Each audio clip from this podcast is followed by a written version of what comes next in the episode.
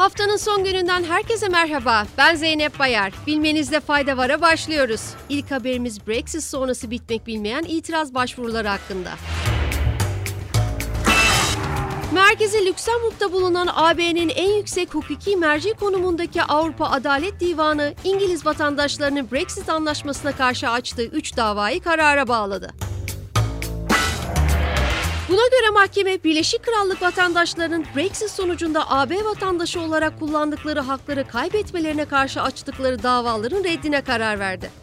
Açıklamada AB vatandaşı statüsünün kaybı Birleşik Krallığın AB'den çekilmek üzere aldığı kararın otomatik bir sonucudur ifadesi yer aldı.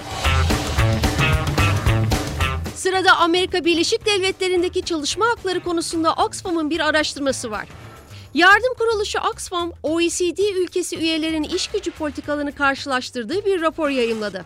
Raporda serbest piyasa ekonomisine bağlı 38 demokratik ülkenin ücret politikaları ve örgütlenme hakkı değerlendirildi. Değerlendirme sonucuna göre ABD, milyonlarca işçi için yeterli ücret, koruma ve haklar sağlama konusunda OECD ülkeleri arasında en alt sırada yer aldı. Asgari ve işsizlik ücretlerine odaklanan ücret politikaları endeksinde 37,28 puanla 36. sırada yer alan ABD bu alanda sadece Danimarka ve Meksika'yı geride bırakabildi.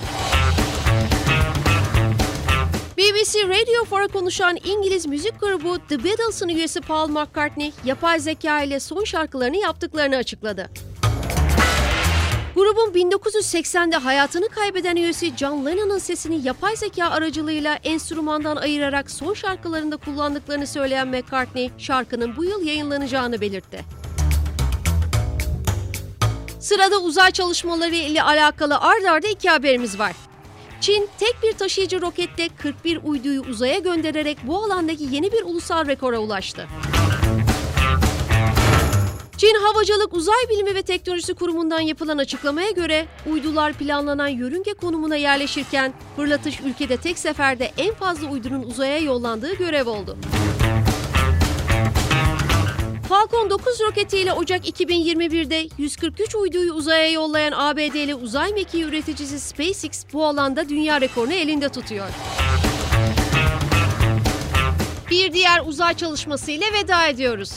The New York Times'ın haberine göre Berlin Free Üniversitesi'nden gezegen bilimci Frank Passberg tarafından yürütülen araştırmada Enceladus'ta yaşam için gereken bir element keşfedildi. NASA Satürn keşif aracı Cassini'nin 2017'de topladığı verilere dayanan araştırma, buzla kaplı uydunun altındaki kayalık zeminde yer alan okyanusta fosfatın varlığı tespit edildi. Uyduda bundan önce karbon, hidrojen, nitrojen, oksijen ve kükürt de bulunmuştu. Fosforun bulunmasıyla Enceladus'un yaşam için gerekli tüm elementlere sahip olması uydunun dünya dışında yaşam için en ideal yer olma olasılığını arttırdığı belirtildi. Bugünlük bu kadar. Haftaya tekrar görüşmek üzere. Hoşçakalın.